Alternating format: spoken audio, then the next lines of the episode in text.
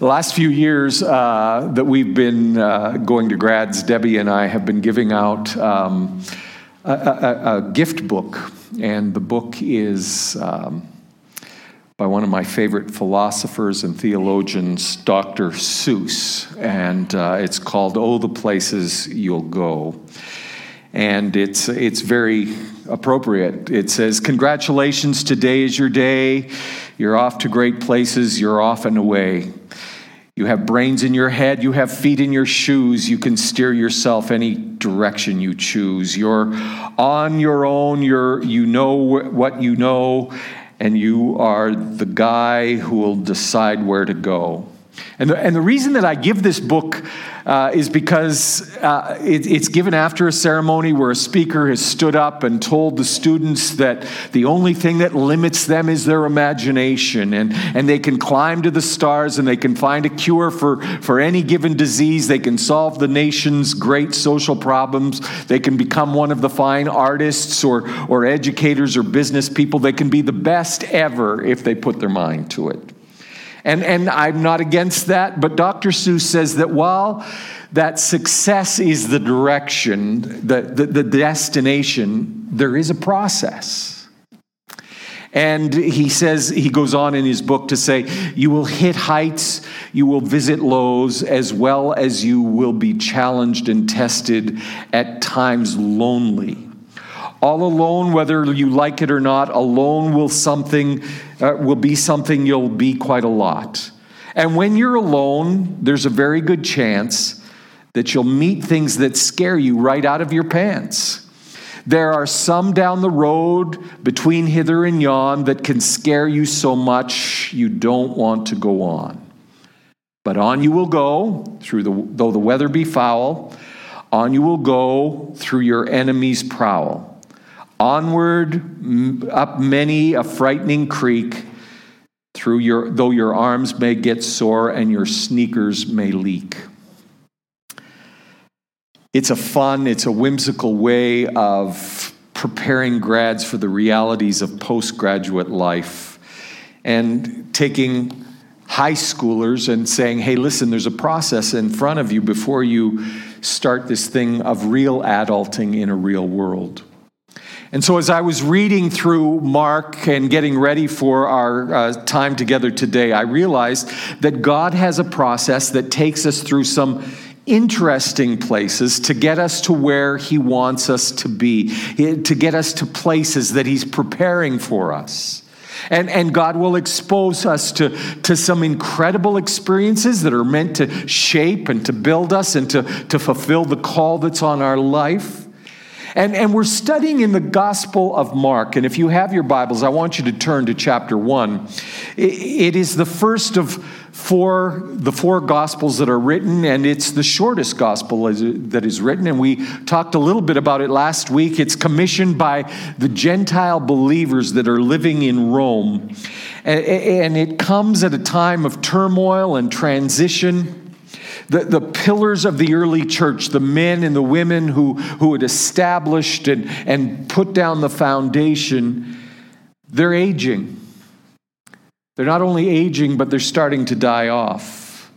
And there's a new generation of leaders, and behind them comes a third generation of followers that has arisen. And, and, and so the, the Roman believers were facing a powerful persecution in the city of Rome at the hands of Nero that was absolutely terrifying. And so the elders of the church asked the younger man named John Mark to sit down and write all that he had heard, all that he had learned, all that he had observed through the life of Peter, his the man who led him to the Lord, the man who mentored him and prepared him and, and brought him to a place of serving Jesus. They, they didn't want to lose, the, these Roman believers, they didn't want to lose or forget the firsthand accounts of men and women who had had an encounter with Jesus. So, John Mark, will you please sit down? Will you please write it down so we have all of those words and can use them to teach the next generation how to love, how to serve, how to follow Jesus. And so that with that in mind, Mark sits down with a pen and paper and he starts to write a gospel, a good news account of who Jesus was, what he taught, what his values were, and, and he writes it specifically for the Romans. His, his account is accurate because it complements and confirms what the other three gospels say later, but, but it's unique. It's, it's written with a specific purpose. It's, it's sharp, it's, it's concise, it's to the point. And when you read it, there's some questions that you need to ask. You see, Mark's focus is always Jesus. And so, in this portion of scripture, as you're reading through Mark, what is Mark teaching? What, what is he highlighting about Jesus? What, what is the thing that Mark wants me to see? What is it that he wants me to learn, to adopt, to, to, to build into my life? There are details of the Gospels that he leaves out because they don't suit the mandate of his assignment. There are teachings that are given that other gospels give a lot of room to that he leaves out because they don't fit his audience. His audience doesn't care. His Roman readers were strong in the area of common sense. And, and so, not so big on genealogies and prophetic fulfillment and Jewish dogma. They didn't really care about any of that. They were Gentiles. They wanted to know in their troubled time, how will God be my help? How will He be my strength? Will He be helpful in the places I go? Will He give direction in the things that I face? So, Mark starts with, in chapter one, where we are now, and he starts with the baptism of Jesus.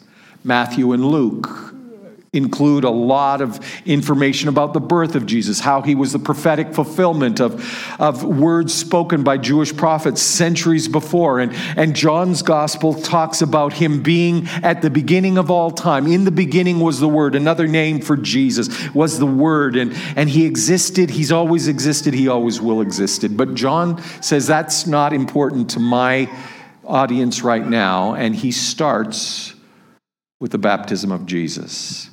So, with me, go to Mark chapter 1, beginning at verse 9. One day, Jesus came from Nazareth in Galilee, and John baptized him in the Jordan River. Other, other gospels include a whole lot more details about this significant event.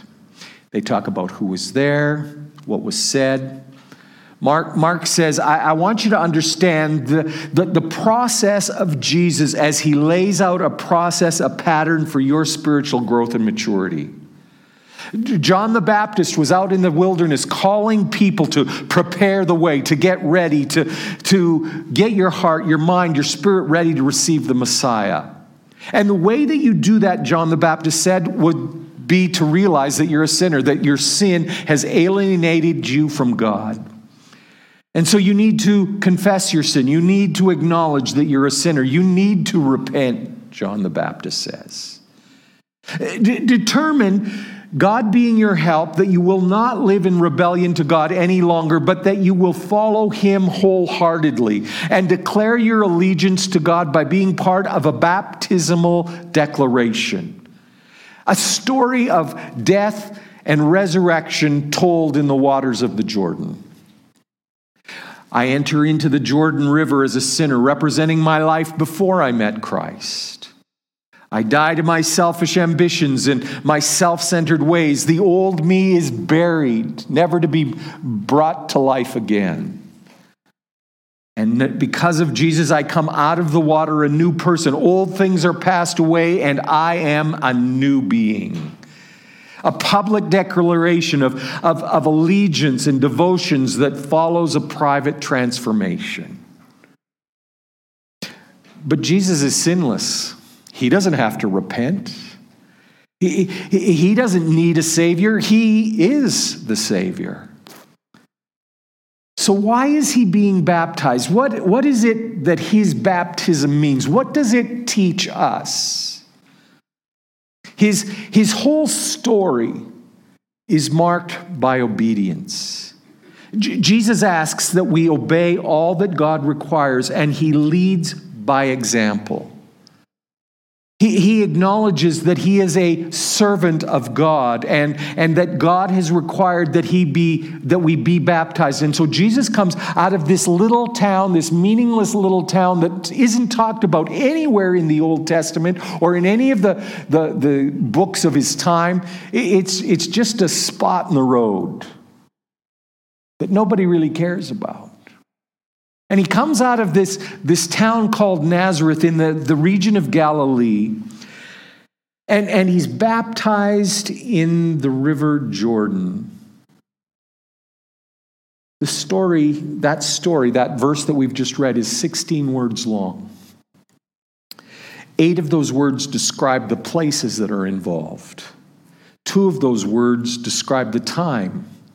Three of the words describe who was involved and one word describes the action baptized. That's all we know. He was baptized. Short, concise, to the point.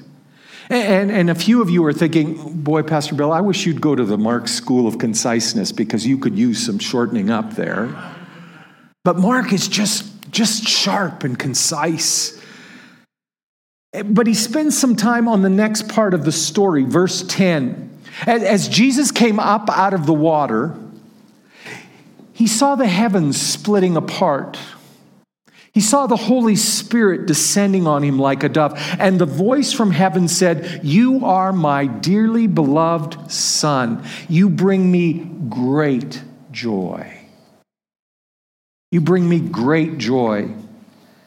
There's so much significant information in that, that little those two little verses. Th- theologically, we have Jesus in the water, we have God's Son coming out of the water, and then the Holy Spirit comes from heaven. It, it descends on him in the form of a dove, and we have the voice of the Father making declaration. And, and, and that's important point to see as we, we understand Father, Son, and Holy Spirit working together in unity.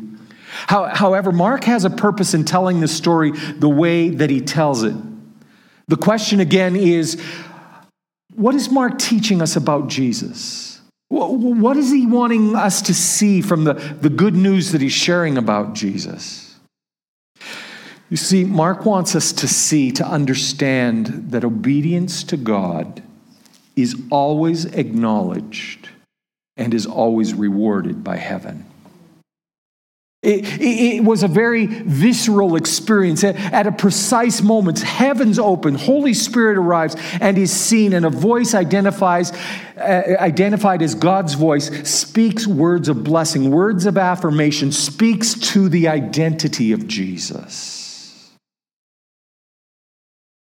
Obedience is always rewarded.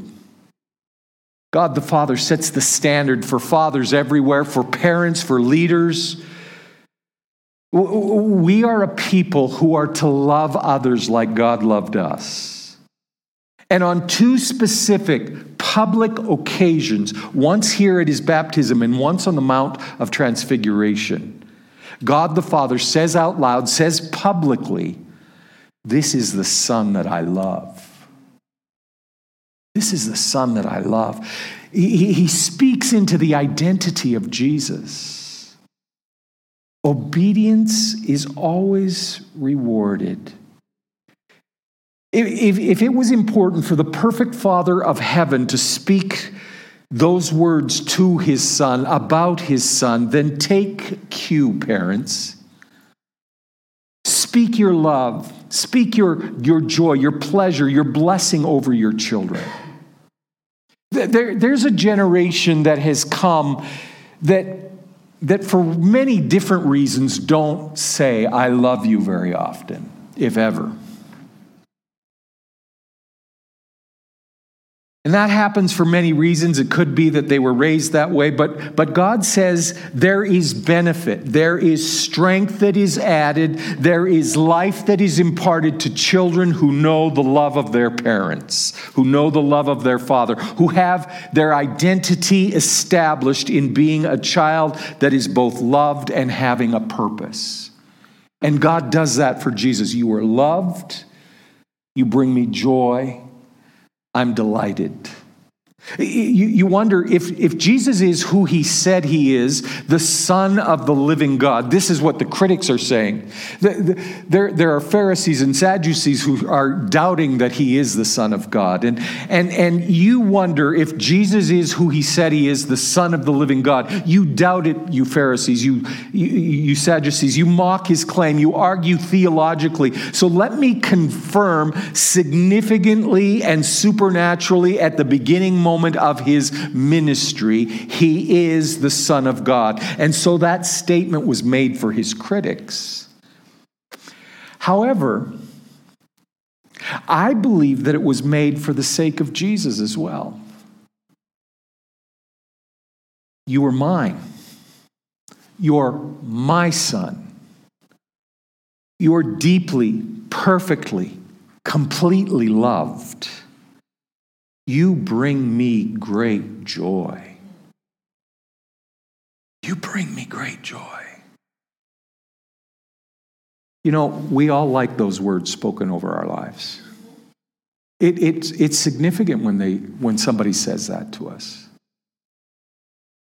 And I believe that before we go into any difficult time, any time of testing or trying, any, any challenges in our faith, that if we're listening, God will speak of our significance, of His connection, of our own, that we're owned by Him, that we're watched by Him. Let it be known at this moment in time that I am connected to you, the Father says, not just for an event or for a moment, but for the entirety of your mission and for eternity. My love will never be removed for you. If, if you just stop reading at that point, you miss an important part of the statement.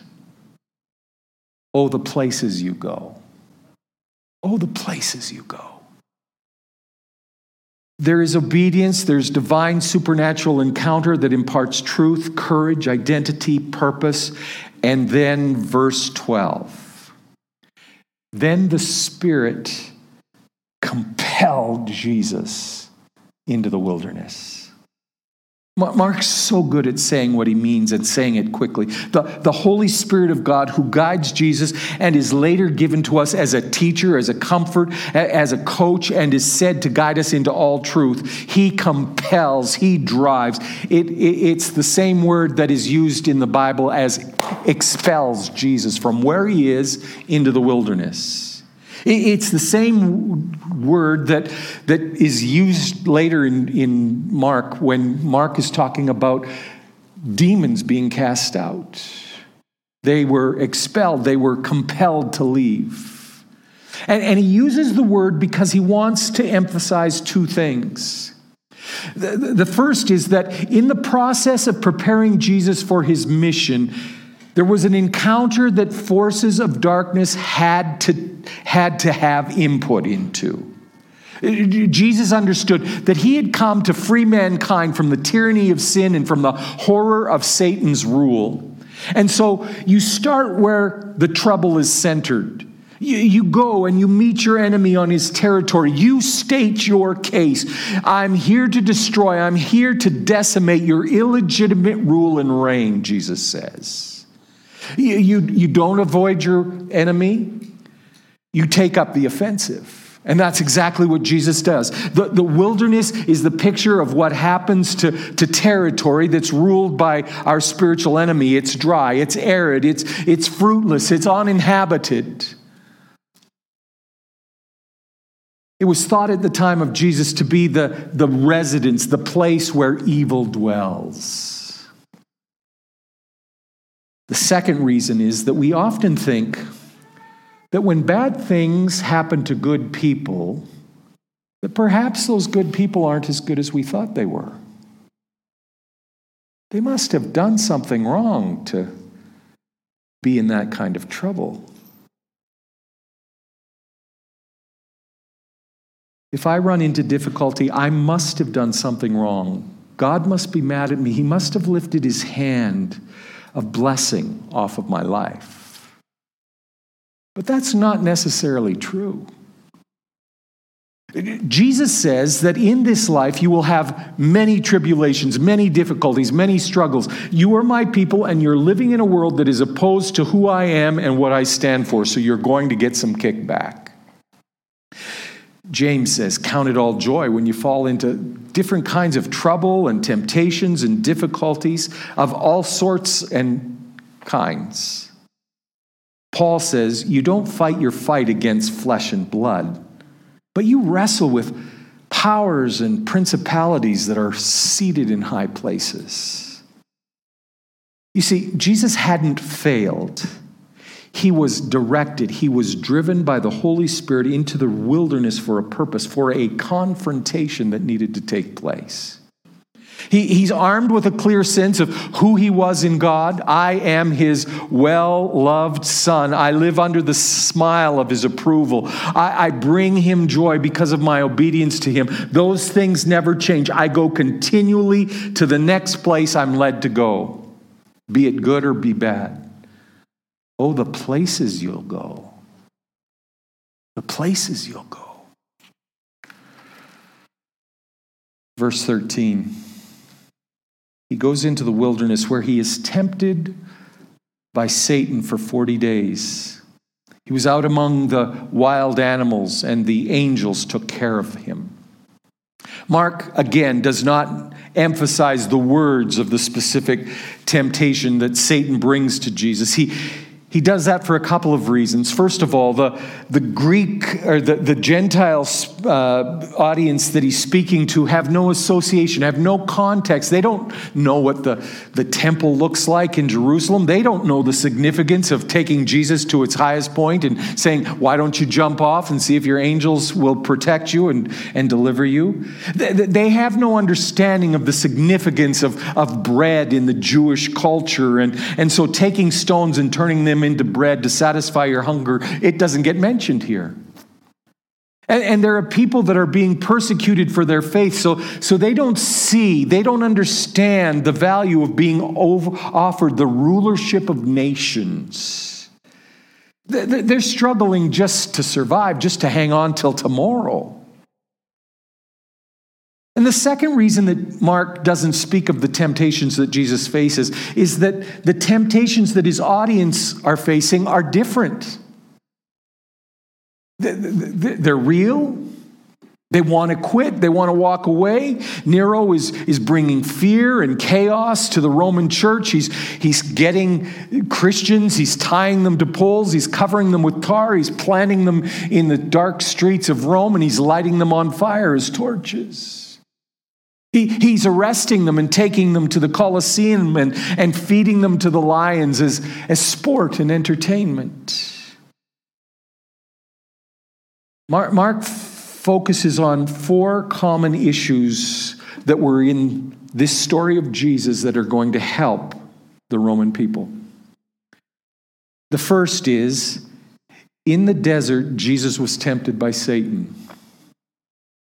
His enemy has come to destroy. There, there's no good in him. He, he, he, is, he is diametrically opposed to God, and he will do anything and everything in his power to destroy the works and the purposes of God. And Mark says, understand who your enemy is. Recognize that there is someone who's coming at you not because of who you are, but because of whose you are. He hates you. He wants to destroy you. Understand your enemy, Satan. The, second thing Mark emphasizes is the length of the temptation. Tempted by Satan for 40 days. Now, if you're a history major and you're talking about decades or centuries, 40 days is just, just a few drops in the bucket. But when it's measured in days, when it's you that's going through the, the, the, trial, the temptation, it's a long time. We're in day 22 of this new year. And doesn't it seem like New Year's was a long time ago? It, do you remember what you got for Christmas? That, that, was, that was so long ago. And, and 40 days from the first of the year, that, that takes us to February 9th. That seems like a little ways down the road. You know, if, if we can just make it till next Sunday, he's 40 days in the wilderness being attacked by his enemy. No matter what you're going through, Mark says, I want you to know this. I want you to know it's not forever. There's only so much that God will allow, and then He'll stand up. I, I, I, want you to know this the conquering king is about to bring a breakthrough, and the longer you wait, the closer the breakthrough. 40 days, he says. That's an important thing for you to understand, Roman church. Roman believers, I know that you're in a dangerous place as well. The, the, third thing that, Mark's point, that Mark points out to you and to me and to the church there is that it was a dangerous situation. He, he says Jesus was out among wild animals. He's not in a comfortable hotel room looking out a picture window at them. He's where they live. He's where, and, and, and he's hungry and he's weak and he's tired and he's vulnerable. He could be easy pickings for a, for a hungry animal in the desert. And, and Mark turns to his Roman readers and he says, Listen, I know that you're in a dangerous place as well. I, I know that your witness and your faith in Christ could cost you your life. I, I, know that you're serving in one of the most difficult, one of the most dangerous cities on the face of the planet, and that your enemy is vicious, and that the time has been long, and that the sense of being vulnerable is very real. You feel like you're ready for the pickings. You don't know what will happen next. You don't know who will be knocking at your door to arrest you. You, you are living in danger, and, and Mark says, I acknowledge that. However, he says, I want you to be assured of this.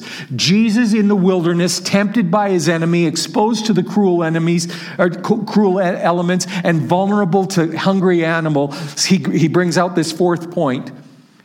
God is overseeing and he's invested in the outcomes of your life. It says, angels took care of Jesus. I don't understand all about angels. I don't comprehend their work and how they do their work. I, have never seen one. I've told Jesus on several occasions I'm opening to open to seeing angels and to have that experience. I have felt their intervention at times in my life, but but I believe in the work and the mission of angels. I, I count on their attention being focused on me, on my wife, on my children, on you as my church family, as you go about your duties and, and your responsibilities. Quite often, I will pray what David writes in Psalm 91 over uh, any one of or all of those groups. If you make the Lord your refuge, if you make the Most High your shelter, no evil will conquer you, no plague will come near your home, for He, God, for God will order His angels to protect you wherever you go. They will hold you up in their hands so you won't even hurt your foot on a stone. You will trample on lions and cobras. You will crush fierce lions and serpents under your feet. Mark says to Roman believers, You have an enemy that has been going at you for a long time and has made it very dangerous for you. But know this angels have been dispatched to watch over you. You to, to protect you, to, to wherever you go, whatever you do, they have, will hold you up. They will preserve you. God is involved. And I speak that over you today. I, you who are thinking you will never see the end of what you're going through, it might be pain, it might be crushing disappointment, it might be hardship of, of a unique kind, known only to you, but He has ordered His angels to watch over you, to protect you wherever you go. Our family right now is walking through territories these days that we've never been in before. And, and we've never understood. We've, these, these times have been challenging at moments. Circumstances have been attempting to shake us to our very core, shake up our faith. But I have been praying over our day and over our circumstance. Help us to understand that you have ordered your angels to protect us wherever we go. And I'll tell you, I walk through the day a lot more relaxed just knowing I'm not alone. God's eye is on me, and his angels accompany me. I fully expect to be moving one day, and somewhere up ahead is somebody, and my angel bumps them out of the way. Oh, the places you'll go when you surrender, when you obey, when you follow Jesus. The important part of this scripture is the rest of the gospel is not written in the wilderness around tempting that takes place. It's not, it's not written about dangerous circumstances, although there are places where it mentions that. There are purposes for all that God allows in our life. There are values added everywhere that He leads. There is strength that is imparted to us every place and in every person we encounter. I, I grew up on the music of a black gospel singer named Andraé Crouch. And quite often you'll hear me singing or humming or uh, his music because it had such an impact on me. And there's, there's one song that you'll quite often hear. He writes a song titled Through It All. And in that song, there's this one verse I thank God for the mountains. And I thank him for the valleys. And I thank him for the storms he's brought me through. For if I'd never had a problem, I wouldn't know that God could solve them. I'd never know what faith in God could do. Every storm has a purpose, every problem has a solution. Oh, the places you'll go. Oh, the places you'll go. So Jesus comes out of the wilderness and he comes out having overcome his enemy's attempt to disqualify him from the work that he's about to do. And now he enters into his, his purpose. Verse 14. Later on, after John was arrested, Jesus went into Galilee where he preached God's good news prophets of old, 700 years before, pointed to a Messiah who would bring good news to the world. At the birth of Jesus, there, there were signs and confirmations given to Zechariah and, and to Elizabeth and to Mary and to Joseph, to the shepherds, to the wise men, through, given through Simeon and Anna, that, that Jesus was here for a purpose that he had a call on his life. So that all began 700 plus years ago. And, and they watch him grow up, and there's still no sign, there's still no evidence that that's what it is. However, there were delays and there were confusions and there were difficulties and there were turmoils. There's spiritual battle that's fought on the desert floor. And John the Baptist, sent by God, is now arrested and eventually martyred.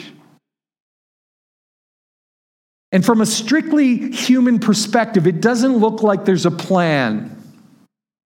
From, from our view on the ground, it doesn't appear that God is in control. It doesn't feel like there's victory in any breakthrough kind of way coming. But as much as Jesus was driven by the Holy Spirit into the desert at the right time, which happened to be soon after John was arrested, Jesus goes into Galilee and starts to declare the good news. In fulfillment of all that, it's the beginning of a new day, it's the dawn of a new morning. And one of the comfort verses in my life has been a verse that's found in Galatians chapter 4 that says this In the fullness of time, at the perfect, precise moment in history, God sent his son. And it comforts me because although I, I have a watch and I can tell time, I don't always know what God's timetable is.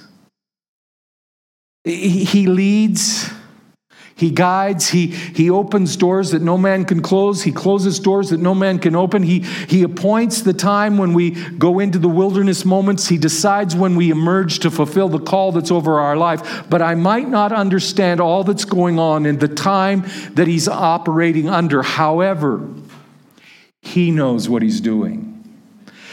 He knows where we fit. He knows and has an excellent sense of when things should be released and when they should be closed down. He knows. He, he, he's all knowing, no surprises, no lack of understanding. He knows.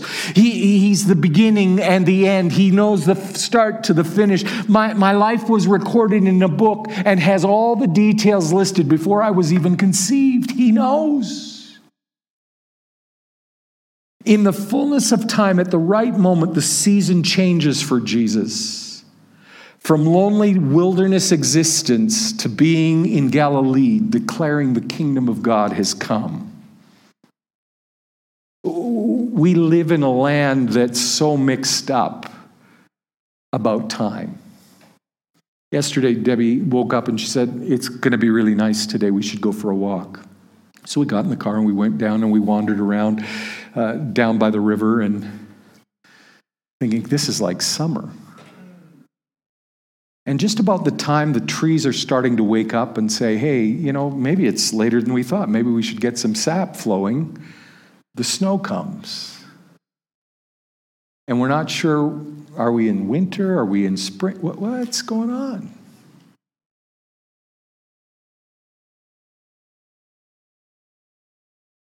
We can be like that, but Mark says to the Roman believers and to, says to you and to me, have faith in the timing of God. Jesus goes into the Galilee region and says in verse 15, The time promised by God has come at last. The kingdom of God is near. Repent of your sins. Believe the good news. Debbie, come. He, he, he says, This is the time. 700 years ago, Isaiah said there would be a time, and you've waited and you've waited and you've waited, you've doubted, you've, you've complained, you've questioned, you've worried, you've, you've wondered. But the time promised of God has come at last. The kingdom is near. He says, now it's time to deal with your sin. It's time to believe that what God said is true, not for someone down the road, but for you. Understand that the message is good. Don't, don't give up, Roman church, Mark says. Get ready. Nero will not always be on the throne. He will not always be able to cause trouble for the church. Breakthrough is coming. The timing of God is impeccable. Get ready. Deal with your sin. Believe. Get ready, get ready, get ready, he says. And I believe that that's what Mark is saying to us. That is the news for us. There is a call on your life, there's a call on my life. There is a reason that we are here now. I keep going around all, all the time just thinking, as true as it was for Esther, I have been, you have been, we have been brought to the kingdom for this time. God didn't make a mistake. There was a season when I grew up thinking, I wish I had been alive in my grandpa's time. So many neat things happened in his life and ministry. And I just, you know, I was born in the wrong time. But I now know I've been brought to the kingdom for this time. The kingdom is near. God is stirring something up. God is doing something. There's a reason that you're going through all that you face right now. He's wanting to speak to you, He's wanting to prepare you for places you will go. He's wanting to prepare you for the things that you will do. He's wanting to strip away the things that hinder. He's wanting to transform the way that you think. He's wanting to clothe you in the power of the Holy Spirit. He's wanting to prepare you for the places you'll go. He's wanting to establish you in your identity inside of Him. You are a you are loved loved by God. You are a son, you are a daughter. He delights in you. He wants you to experience that delight. He wants to download the authority of heaven into your life. He, he wants to prepare you. Mark is going to prepare you, and he's going to prepare me for the places that he takes us. I encourage you to be reading through the book of Mark. Uh, I, I, encourage you a couple of times as we're going through it just to sit down. It takes about an hour to read all the way through the book of Mark and then to go through it again and again. Just take bits and pieces of it, take it thoroughly and, and slowly and thoughtfully. Allow God to speak to you because as He does, hope grows. The times might look chaotic right now, but God is in charge. Hope grows. God has a process. God has a purpose. Mark chapter 16, we'll get to it eventually, but Mark chapter 16, Mark takes the goal of the people called by God that, that, that name the name of Christ in their name. They are Christians, Christ ones. It's for we who believe. How many believe? Okay, here's the norm. Here's the norm. These miraculous signs will follow you because you believe. You will cast out demons in my name. You will speak in new languages. You will be able to handle any danger, whether it's in snakes or, or drink any poisonous things that are slipped into your drink, and it won't hurt you. You will be able to place your hands on the sick and they will be healed. That's what God's preparing you for. That's the norm of the kingdom because you believe these signs will follow you. The processes of God, so you will be strong in the Lord in the power of his might. He, he's building, he's, he's testing your obedience so that when he calls you, your, your natural response is, Here am I, send me. He, he, he's wanting to affirm your identity so that in the midst of the battle, you know whose you are and where you belong, and that the smile of God is on your life even in the midst of the battle. He's wanting you to be confident, He's wanting you to be competent in battle. He wants you to be aware that breakthrough is coming. I know some of you are so sick of me saying that, but hear it breakthrough is coming. It's coming, it's coming, it's coming. It's coming. He's aware that you operate in danger and in difficulty, and that is why He's dispatched His angels to watch over you. You, you, wonder why you are where you are right now, why you face the difficulties that you have, you, why you're in the discouragement that is in front of you. And Mark says, Church, trust His leading. Trust His leading, trust His preparation processes. He's getting you ready. Oh, the places you will go. From victory to victory, from glory to glory. Will you stand with me? This morning you're here. You might fall into a couple of categories, one, one or more categories. You're in the midst of the most difficult struggle that you've had in quite some time, and you're not feeling God, you're not sensing God, you're not hearing Him say anything. I believe this morning that I've spoken with a prophetic voice to this church. Get ready. Get ready. Get ready. Open up your hearts, open up your minds get into the Word. Say, God, what is it that you're needing to do to me so that I'm ready? What's the process I'm going through right now so that I can go to the places you want me to go?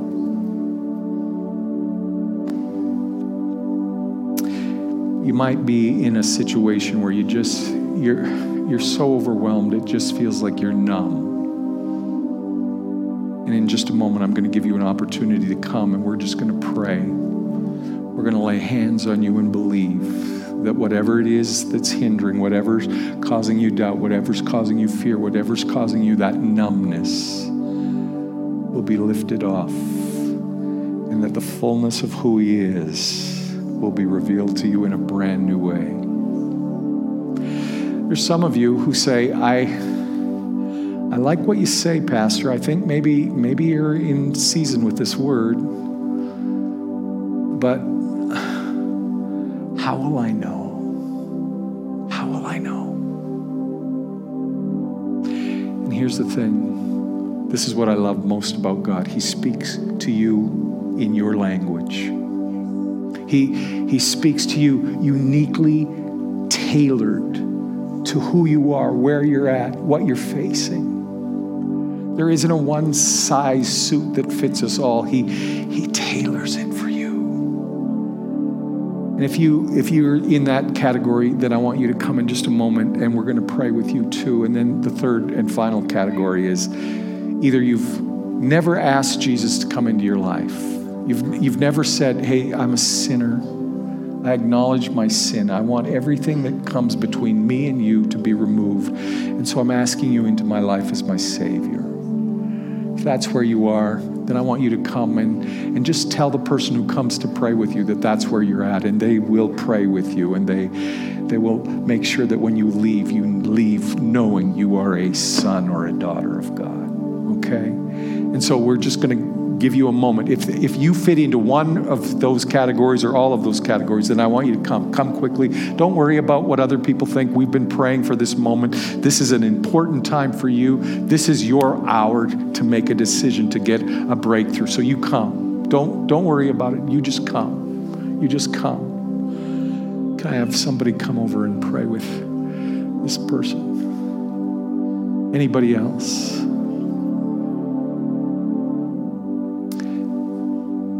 Then as Shan's praying with this gentleman, I want, I want to pray for you. Father, in my heart, I am so grateful for the book of Mark. Because, Father, I believe it's a, it's a story written specifically for us at this time in this church, and that you were saying some very interesting, important, life changing, life shaping things. You're calling us to get ready.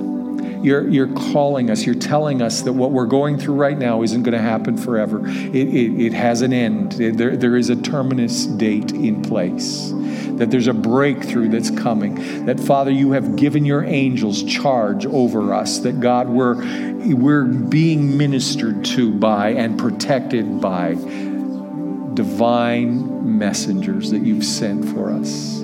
And so, Father, as we read through Mark, I'm asking that you would wake up every spirit in this house, every, every heart in this house. Make our minds come alive, make our hearts come alive, make our spirits come alive to what God is saying to the church.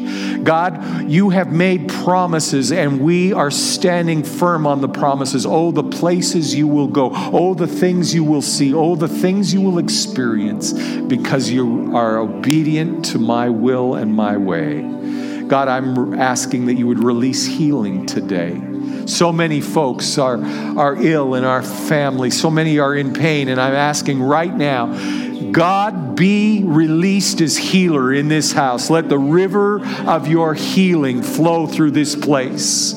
Let life come where there hasn't been life. Let pain free existence come where pain is dominating. God, do amazing things. We thank you for the things you're doing, but God, we're asking for more. We're asking for more. God, keep us in the center of where you're going, center of what you're doing, God, we pray. In Jesus' name, amen and amen and amen. Thank you so much. You're dismissed with one another, greet one another, find somebody that you haven't met and meet them.